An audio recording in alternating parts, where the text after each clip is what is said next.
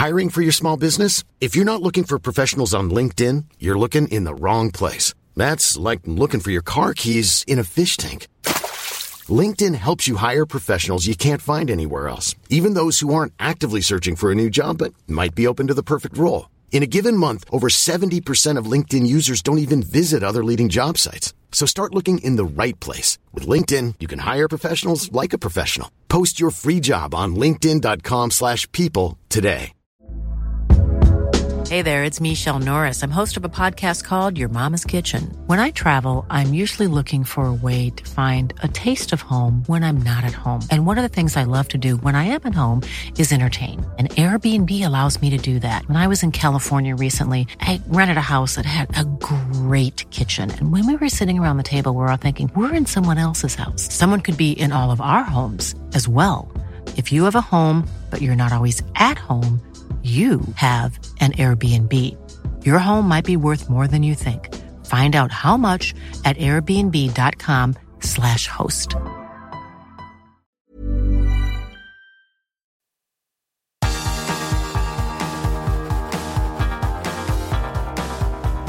Universo Premier, tu podcast de la Premier League.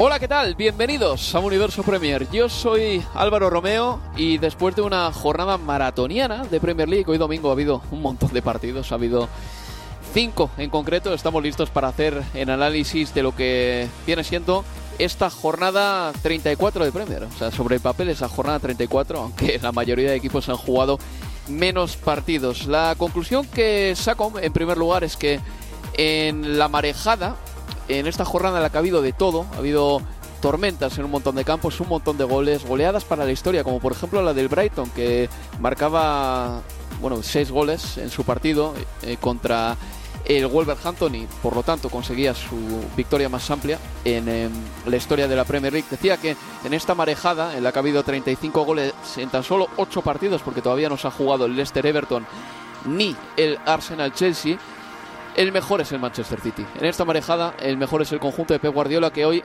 digamos que ha consolidado el break que consiguió en el partido contra el Arsenal y ha ganado, no sin sufrimiento, al Fulham por un gol a dos. Eh, con ese resultado, el Manchester City se hace con el liderato de la Premier League por primera vez desde el 17 de febrero. Ahora mismo el Arsenal es segundo y en la clasificación, el Manchester City ha conseguido dar hoy un golpe muy importante. Aparte de todo ello, se consolidan con sus victorias en la tercera y cuarta plazas el eh, Newcastle United y el Manchester United, que han ganado sus partidos y que por detrás han visto como el quinto clasificado fallaba, el Tottenham, que se ha dejado ganar por el Liverpool, entre comillas, se ha dejado ganar. Así que el Liverpool ahora es el eh, perseguidor, parece que más cualificado de la cuarta plaza, pero es que Liverpool está a 7 a 7 puntos del cuarto clasificado que es el Manchester United. Por debajo, decir que el Bournemouth ha vuelto a ganar y que con su 4-1 al Leeds United ha pegado otra vez un estirón más, está con 39 puntos y decir también que descenderían el Leicester City, el Everton y el Southampton, pero es que el Leicester City y el Everton eh, tienen todavía que jugar su partido, que será el lunes. Saludo ya a José Carlos Cueto, que está aquí. Hola, José, ¿qué tal? Hola, Álvaro, muy buenas. Y mientras bajo esta musiquita, escucha, escucha, escucha, escucha cómo se va. ¿Has visto, no? ¿Cómo, cómo me deja paso la música, eh? Exacto, porque tu voz es más importante, mucho más importante que esa maldita sintonía. Que acabas de narrar el Liverpool me, me ha aguantado, me ha aguantado, porque hubo que. Partido exigente para la voz, pero me, ha aguantado. Esos cacahuetes previos al, al, al, partido de última hora no se hicieron notar tampoco. Irresponsabilidad, pero bueno, madurez también eh, vocal. Tú sabes que en mi grupo de amigos tenemos una broma que es: siéntate, y coge un cacahuete. Y no tienes por qué entender de dónde viene ni nada, pero viene una película mal doblada de estas pelis americanas. Estamos viendo una vez entre litros y nos pareció una frase gloriosa. Te tomaste tu cacahuete y narraste un Liverpool 4, Tottenham 3. Vamos a empezar por ese partido, porque es el que tenemos más reciente. Y a ver cómo lo explicamos. El partido en el minuto 13 iba con 3 a 0 para el Liverpool. En el minuto 92 iba con 3 a 3 porque Richarlison había marcado su primer gol en la Premier League, eh, su primer gol en 11 meses, eh, con el Tottenham, sí. Y un minuto después, el Liverpool consiguió el gol de la victoria. 4 a 3. 7 goles y victoria para el Liverpool que se coloca quinto a 7 puntos del Manchester United. Partido mal jugado probablemente, em, sin grandes eh, highlights más allá de los siete goles. Parece mentira decirlo cuando hay siete goles en un partido, pero es que fue así. Los mayores eh, momentos más allá de los goles probablemente los dejó Son, que al final doble premio con gol y asistencia, pero un partido además que tuvo varios titulares, porque fue un partido de resurrecciones, Álvaro. Me refiero, Luis Díaz volvió a los terrenos de juego, marcó el que probablemente fue el mejor gol del encuentro incluso. Hmm. Partido de resurrecciones porque volvimos a ver también, eh, se comprueba la resurrección de Alexander Arnold en esa nueva posición en que le coloca Klopp en el terreno de juego, que tuvo mucho que ver en los primeros minutos del Liverpool. Resurrección de Diogo Jota marcando el gol final. Y obviamente resurrección de Richarlison con su primer gol en la Premier League con el Tottenham. Pero un partido donde se demuestra una vez más lo que venimos comentando hace semana, que es la gran eh, calidad, eh, la gran cualidad goleadora de los delanteros de la Premier, la gran calidad que hay arriba en todas las plantillas, obviamente también en detrimento eh, lo vemos como sufren los equipos ingleses también cuando salen a Europa, a lo mejor ese trabajo táctico que eh, tienen otros equipos con los que intentan suplir el poderío de la Premier League y que a lo hmm. mejor en la Premier, eh, debido a la cultura de los estadios, de cómo empujan, es más difícil dejarse llevar por la, táctica, la táctica es mucho más eh, pasional, se ven más ocasiones, resultados más abultados. ¿Cuántos goles vimos en esta jornada? y un Liverpool Tottenham que es el gran resumen de la jornada final de Premier que vimos. una jornada con grandes goleadores, con mucho espectáculo y que dejan a un Tottenham muy tocado, que como decíamos al comienzo del encuentro también, claramente en caída abajo, con un ritmo a veces eh, un ritmo muy lento durante el partido, que yo creo que al final termina incluso contagiando al mismo Liverpool de ese ritmo a la hora de presionar, a la hora de, ir a por el encuentro. No sé si esa conciencia o es una consecuencia eh, inesperada del Tottenham, pero le salió bien contra el Manchester United que consiguió eh, empatar. Le estaba saliendo bien con ese último gol en minuto 92, pero que luego cae finalmente el gol que yo creo que más allá de esas ocasiones que tuvo Son, por lo que puso el Liverpool en el partido, me parece que se puede decir como justo ganador del encuentro. Yo creo que hubiera sido demasiado premio para ese Tottenham tan anodino que vimos durante el encuentro haber rascado un empate más en este partido. Es que sobre todo si empiezas perdiendo un partido por 3 a 0, eh, es no te mereces ganarlo. No, que, sí, que, empatar el partido no te haga creer que mereces ganarlo, ¿no? Claro, es que el Newcastle le marcó 5 goles en menos de 25 minutos. El otro día, hace 7 días. Hoy el Liverpool ha marcado 3 en 13 minutos. Así ha empezado el partido. El United le marcó 2 en la primera parte. 2 en la primera parte. Este es el Tottenham en este momento. De todas maneras, eh, quiero abundar en eso que decías de el gran poderío goleador que hay en la Premier League en conjunto, eh, como liga, porque no solo esto se circunscribe a los cuatro o cinco primeros clasificados. Creo que en todos los sitios estamos viendo, en todos los equipos y en todos los lugares de la clasificación, a grandes goleadores. Porque, ¿Qué me dices, por ejemplo, de Oli Watkins también? Que hoy el Daily Mirror, que no creo que esto revista mucha veracidad. Decía que incluso el Bayern de Múnich había eh, interesado por él, pero es que teniendo a Chopo Moting ahí arriba, claro, Oli Watkins igual es hasta, hasta una mejora, ¿no? Eh, pero mira, hoy por... que son muchos jugadores, el mismo Mitrovic en el Fulham. es verdad que está no está tan bien como al inicio de temporada, pero es que gran parte de la comodidad del Fulham en la clasificación se debe a los goles de Mitrovic eh, en el tramo inicial de la campaña. Mira, yo, yo llevo ya tres o cuatro años viviendo de hacer la Liga y la Premier League y estoy comparando constantemente en la liga, por ejemplo, eh, delanteros que venían haciéndolo bien, muy bien, como José Lu Borja Iglesias, José Lu incluso se ganó la internacionalidad en el parón de ese, por fútbol de selecciones de marzo, no lleva ni 15 goles. Y Son, que está haciendo una temporada lamentable para sus propios estándares, Son ya lleva 10 en esta campaña.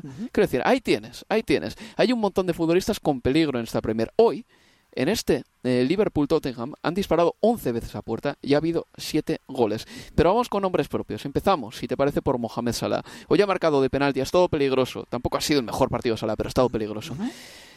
Era su partido 300 con el Liverpool. Ha marcado ya 184 goles con este equipo. Para poner en perspectiva sus números, son Robbie Fowler, el gran delantero del Liverpool hasta que apareció Michael Owen. Robbie Fowler, ese hombre que mantuvo él solo al Liverpool ahí arriba en la poca pelea que podía meter esos años, poner esos años, Fowler marcó 183 goles en 369 partidos, es decir, un gol menos en 69 partidos más. Esta es la magnitud de Mohamed Salah. Esta es la magnitud de este hombre.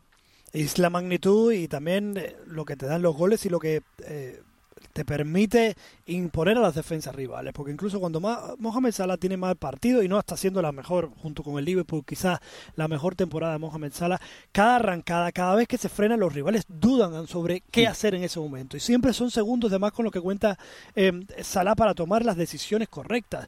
Hoy en el partido, por ejemplo, a ver el partido eh, calmándose, tocándola, cediéndola atrás a Alexander Arnold, sabiendo de la categoría de Arnold para colgarla al segundo palo, define el penalti además, eso está a la altura de muy poco, es un jugador que lleva de los últimos cinco penaltis fallados tres. Hmm la manera en que tira el penalti, cómo vuelve a arriesgar en el golpeo, se la vuelve a jugar. Pero es que eso es lo que son los grandes futbolistas. Que en situaciones de dudas, en situaciones en las que no están al mejor nivel, ellos siguen apostando por la, eh, la máxima calidad, el máximo espectáculo, la máxima confianza posible en sus posibilidades. Y si a eso le sumas toda esa cantidad de goles abrumadora que ha conseguido con el Liverpool, cómo mejoró de la Roma al Liverpool, cómo... Eh, en este Liverpool de, de, entreguerra se sigue manteniendo como la gran luz del equipo, es de mucho mérito para el egipcio. Y luego, eh, Harry Kane, mira, eh, porque hablamos de que es verdad que el dinero de la Premier League ha traído grandes delanteros y por lo tanto por eso hay más goles también, ¿no? Pero uno mira eh, los 10 primeros goleadores de la Premier League y cinco de ellos son futbolistas que son ingleses. Han sido destilados por la propia cantera del fútbol inglés, ¿no? Harry Kane, Ivan Tony, Marcus Rashford, Callum Wilson, Oli Watkins, Pukayo Saka, 6 de 10. Son ingleses. Y Harry Kane lleva ya con la de este año cuatro temporadas marcando 25 goles o más.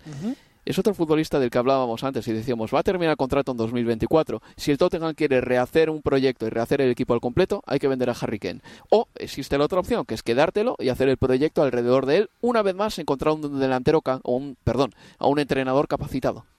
Y, eso nos lleva a lo que estábamos comentando también, que más allá de ese talento, cuando podríamos estar analizando los posibles destinos de Harry Kane, nos salen la mayoría de equipos de la Premier, sobre todo el Manchester United, en su momento fue el Manchester City, el Chelsea no creemos por el pasado de Harry Kane, bueno, por el pasado, por el presente de Harry Kane con los Spurs, sería muy raro, además un Chelsea que encima eh, no va a jugar ni siquiera competiciones europeas la temporada que viene, pero estamos hablando que incluso cuando se produce movimiento de las grandes estrellas de la Premier, de los grandes delanteros, tienden a quedarse en la competición, no se van a, un lugar, a otros lugares, sobre todo por un problema económico. Ningún club puede igualar, igualar hmm. las condiciones económicas que ofrece la Premier. Y además tú como futbolista, antes era muy rápida la ecuación. ¿Para qué equipo querría jugar? Todas las estrellas siempre decían Real Madrid y Barcelona.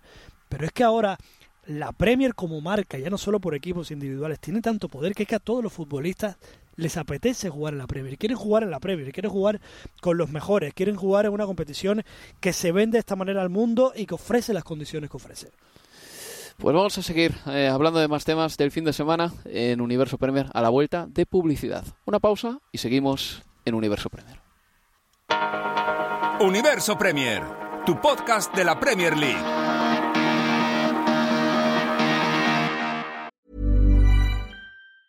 Many of us have those stubborn pounds that seem impossible to lose, no matter how good we eat or how hard we work out. My solution is PlushCare PlushCare is a leading telehealth provider with doctors who are there for you day and night to partner with you in your weight loss journey. They can prescribe FDA-approved weight loss medications like Wagovi and Zepbound for those who qualify. Plus, they accept most insurance plans. To get started, visit plushcare.com slash weight loss. That's plushcare.com slash weight loss. Hey there, it's Michelle Norris. I'm host of a podcast called Your Mama's Kitchen. When I travel, I'm usually looking for a way to find a taste of home when I'm not at home. And one of the things I love to do when I am at home is entertain. And Airbnb allows me to do that. When I was in California recently, I rented a house that had a great kitchen. And when we were sitting around the table, we we're all thinking, we're in someone else's house. Someone could be in all of our homes as well. If you have a home, but you're not always at home, you have an Airbnb. Your home might be worth more than you think. Find out how much at airbnb.com/slash host. Wow. Nice. Yeah. What you're hearing are the sounds of people everywhere putting on Bombas socks, underwear, and t-shirts made from absurdly soft materials that feel like plush clouds. Yeah, that plush. And the best part? For every item you purchase, Bombas donates another to someone facing homelessness. Bombas. Big comfort for everyone. Go to bombas.com slash ACAST and use code ACAST for 20% off your first purchase. That's bombas.com slash ACAST. Code ACAST.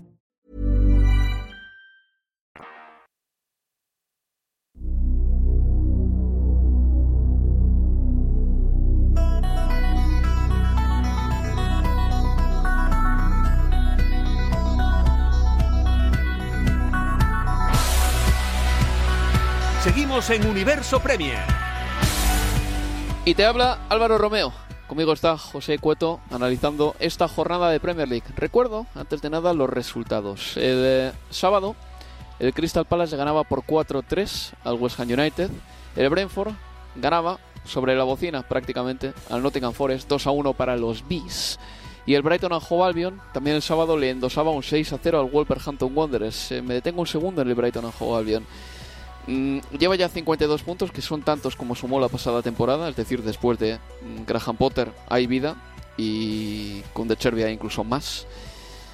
El eh, Brighton and Hove Albion está en disposición de clasificarse para Europa por primera vez en 121 años y De Cherby se permitió el lujazo de dejar en el banquillo a Mitoma, a Caicedo y a McAllister y aún así los eh, Seagulls, las gaviotas, consiguieron su mayor en la historia de la Premier League. 6 a 0 contra el Wolverhampton Wanderers. El domingo, el Bournemouth le ganaba 4-1 al Leeds United. El Fulham perdía en casa por 1-2 frente al Manchester City. El Manchester United le ganaba 1-0 al Aston Villa. El Newcastle le ganaba 3-1 al Southampton. Tuvo que remontar el Newcastle United. Y el Liverpool le ganaba 4-3 al Tottenham. Ya hemos analizado el Liverpool-Tottenham. Yo creo que Mm, con suficiente profundidad. La clasificación queda de la siguiente manera. El Manchester City es líder con 76 puntos, segundo es el Arsenal con 75. El City ha jugado un partido menos que el Arsenal y sigue siendo líder, sin embargo. El Newcastle United es tercero con 65 unidades y el Manchester United es cuarto con 63 unidades. El mejor perseguidor eh, del Manchester United es el Liverpool que está quinto con 56 puntos a 7 puntos del Manchester United. El Liverpool solo puede sumar 71 unidades y el Manchester United tiene 63 puntos y le quedan 6 partidos. Es difícil que el Liverpool termine en puestos de Champions, pero tiene que seguir perseverando y seguir intentándolo hasta el final. Tiene que seguir tratando de meter presión. Y por abajo descenderían el Leicester, el Everton y el Southampton. Ya he explicado antes que el Leicester y el Everton se van a enfrentar el lunes. Empezamos, eh, José, si te parece, con ese análisis del Fulham Manchester City. Un partido em, en el que Manchester City tenía tres objetivos. Uno era ganar, el otro mm, no tener lesionados, como por ejemplo le está pasando al Real Madrid, que Luka Modric se ha lesionado y se va a perder la ida del partido contra el City, eh, contra el City, perdón, y el tercer objetivo, quizá individual y quizá no tanto de Pep Guardiola, ver si Erling Haaland conseguía superar o igualar los goles de Andy Cole y Alan Shearer en una temporada. La respuesta ha sido sí a las tres preguntas. El City ha ganado 1-2, no ha sufrido ninguna lesión y Haaland ya lleva 34 goles en Premier igualando, como te digo, a estos dos tótems del fútbol inglés. Eh, sí, bueno, eh, por ir un poco desde lo general y con las miras a lo que resta de temporada para el Manchester City. Eh, la mejor noticia, obviamente, los tres puntos. obviamente se confirma el buen rumbo del equipo en el tramo final de la temporada, como nos tiene acostumbrados, en liga al menos. Pero más allá de esos tres puntos complicados ante Fulham, eh, me parece también que, dio pistas, ¿no? Dio pistas de por dónde se le puede hincar el diente a este Manchester City, más en clave Liga de Campeones, que es no sé si el gran objetivo de la temporada de Manchester City, pero dado la acumulación de trofeos de liga y la falta de liga de campeones, me imagino que lo llevan los jugadores bastante, sobre todo después de quedarse tan cerca frente al mismo rival el año pasado. Y te digo que dio claves porque se notó mucho muchos tramos del partido los problemas del Manchester City cuando es presionado arriba y la salida de balón tiene que recaer o en Akanji o en Rubén Díaz. Cuando están bien cubiertos los mimbres no estuvo jugando, salió jugando Kevin De Bruyne, por ejemplo. También cubierto los mimbres em, creadores del Manchester City, es un Manchester City el que se le puede hacer daño. Y creo que también, si bien el partido contra Arsenal, Haaland demostró que es mucho más delantero de área que lo que parece, también demostró contra el Fulham que cuando agarra la pelota lejos de la zona de la delantera, tampoco es infalible. O sea que hmm. probablemente ni Haaland sea tan bueno fuera del área como lo fue contra el Arsenal, ni sea tan malo como lo vimos en algunas arrancadas contra el Fulham, en que iba con el balón trastabillado, pero que bueno, que son dos pistas que le deja a los rivales de cómo se le daño hasta este Manchester City, que ahora mismo parecía imparable, que dejó más dudas ante el Fulham, pero que aún así fue capaz de sacar los tres puntos y de bueno certificar que es el equipo más en forma de la hmm. competición en el último mes y medio prácticamente. Pero eh, me interesa ese concepto porque lo hemos sacado en la retransmisión y eh, hablábamos antes de ello. A ver, Haaland hay semanas en las que te parece el mejor delantero en centro del mundo y puede que sí lo sea, pero al mismo tiempo cuando le ves en una conducción mm, a 30 metros de la portería contra un defensa, le tiene que regatear y marcar, a veces a Erling Haaland se le nota que le puede faltar también un poquito de, finura. esa finura, por ejemplo, que tiene Kylian Mbappé para definir esas jugadas con eh, la facilidad de un futbolista que lo tiene todo para ese tipo de acciones. Quiero decir que no solo son los números, también son otras cosas las que definen a los grandes delanteros. En ese aspecto, Erling Haaland todavía tiene un margen de mejora en cuanto a seguir progresando en el toque de balón, en em, conducir la pelota con eh, el, gracejo, por ejemplo, que lleva la pelota Benzema o Mbappé. O sea, hay cosas en las que Haaland puede mejorar todavía. A ver, el partido se ha puesto muy de cara para el Manchester City cuando en el minuto uno le hacen penalti a Julián Álvarez eh, ha marcado Erling Haaland de penalti, luego el 0-2 eh, con un golazo de Julián Álvarez, pues bueno, eh, parecía que ya, perdón, 1-2 en ese momento, parecía que dejaba el partido sentenciado para el City, porque cuando el City te marca ya el 1-2 y después de haber pasado ya por un tramo de dificultades en el partido, se suele corregir y suele ya imponer su, su fútbol, pero en la segunda mitad el Manchester City no ha impuesto su fútbol. De hecho, se ha jugado el partido que habrá querido el Fulham y en el mes de abril, yo al Manchester City le he visto contento sin balón. Sí. Sin el balón no estaba huérfano de nada. Pero hoy, en cambio, sin el balón ha vuelto a sufrir, que era lo que le pasaba hace unos cuantos años. Exactamente. Ha vuelto a sufrir. Eh, el Fulham, que quién sabe si, haber tenido un poco más de calidad hoy arriba, quién sabe cómo podría haber venido el partido, porque es que el Manchester City, ¿tú recuerdas alguna ocasión peligrosa del Manchester City en la segunda parte? Es que mm. prácticamente ni, ni se pudo acercar con peligro a la portería. La mayoría de, eh, de ocasiones, eh, como pudo defenderse más, de hecho los momentos en que más pudo defenderse fue cuando lograba retener la pelota en encarrilar eh, posesiones más largas, pero hmm. cuando no tenía el balón, a diferencia de otros partidos, sí ha sufrido mucho. Eh, de Córdoba tuvo un montón de ocasiones de peligro, hubo incluso dudas con posibles penaltis que al final no nos parecieron lo, lo suficiente, pero lo cierto es que el Fulham con un, eh, digamos, una propuesta valiente, sabiendo que una buena manera de hacerle daño a este Manchester City, aprovechando los errores que es claramente la línea defensiva de Manchester City lo que más desbalanceado está con respecto al nivel del equipo, no solo por nombre, sino por rendimiento y por también por las lesiones que han sufrido durante la temporada, la más reciente la de aquel, Laporte también ha estado mucho tiempo fuera, Stones está prácticamente reconvertido a centrocampista, el Fulham supo aprovechar esas supuestas debilidades y hizo sufrir al Manchester City más de lo que hemos visto. Probablemente es el partido que más hemos visto sufrir al City el último mes y medio, dos meses. Oye, y en el Fulham, a ver, se ha lesionado el capitán Tim Rim en la primera parte. Sí, por eso le digo que faltaba algo de calidad, que faltaban elementos importantes también como tal. Faltaba Mitrovic, William, que se lesionó en el calentamiento del partido contra Aston Villa hace una jornada. Y también Andrés Pereira, que se ha ido con la pierna inmovilizada y mucho me temo que se va a perder. jugadores muy artífices de la gran temporada del sí, Fulham. Sí, sí, por eso. Creo, creo, creo que ha hecho un buen partido el Fulham, que lleva 45 puntos esta campaña. Es también cierto que cuando superó la barrera de los 40 ha bajado el nivel y de hecho, mirando su racha, lleva 6 derrotas en los últimos 8 partidos de Premier League.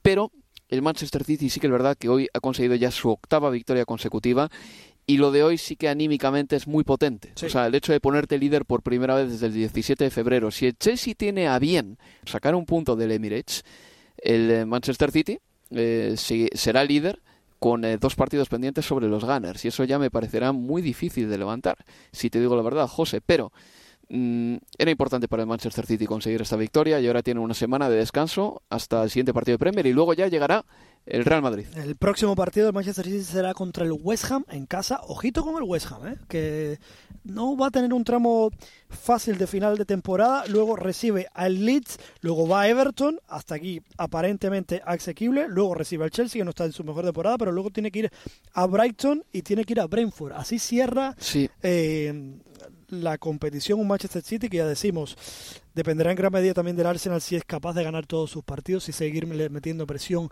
al Manchester City que tiene por otra parte el eliminatoria de Liga de Campeones de por medio. Yo veo al Arsenal muy cansado, no estoy seguro de que pueda ganar todos sus compromisos, pero de todos estos partidos que te he dicho, la visita a Fulham me parece que era una visita importante Así se demostró en el transcurso del encuentro y los tres puntos bastante más valiosos de lo que parece para el Manchester City. ¿eh? Sí, pero hay por ahí dos visitas que has mencionado, eh, a Brighton y a Brentford que tienen Manchester City, que ojito, ¿eh? mejor, mejor tener las cosas bien atadas, Exactamente. porque el Brighton eh, tiene mucho peligro y el Brentford en su propio estadio no se suele dejar demasiados puntos. José, Estoy mirando la clasificación de la Premier League. Si yo soy un aficionado del Brentford, si soy un aficionado del Fulham, si soy un aficionado del Crystal Palace o si simplemente soy anti-Chelsea, hago un pantallazo de esta clasificación de la Premier League porque ahora mismo, para que veas dónde está el Chelsea, que tiene que jugar contra el Arsenal, es verdad, pero da igual, que no va a entrar en Europa. El Chelsea tiene por delante al Arsenal, al Tottenham, al Brentford, al Fulham y al Crystal Palace. El Chelsea ahora mismo es el sexto equipo de Londres. ¿Quién lo Eh, diría? es, ¿Quién lo diría? O sea, merecido, ¿eh? por otra parte. eh, Más que mere- Bueno, la clasificación no miente. la clasificación no miente, ha marcado un gol en el mes de abril, que no dejo de repetirlo, que de verdad que es muy pobre para un equipo que se ha gastado tanto dinero y viaja al campo del Arsenal. El martes es posible que ahí pues pueda por lo menos fastidiarle la temporada un poquito más al Arsenal, que eso puede que sea para el equipo de Frank Lampard una fuente de placer. De todas maneras, una fuente de placer bastante escaso y bastante triste, por otra parte. Pero bueno, hasta que hemos llegado en este universo Premier. El próximo será ya el siguiente jueves y haremos eh, una previa considerable y una previa en profundidad de la jornada 35 de Premier League. José Carlos Cueto, cuídate. Hasta luego, feliz semana. Y nada, eh, se despide de todos vosotros Álvaro Romeo. Esto ha sido todo por nuestra parte. Un saludo y pasad una feliz semana. Adiós amigos, adiós.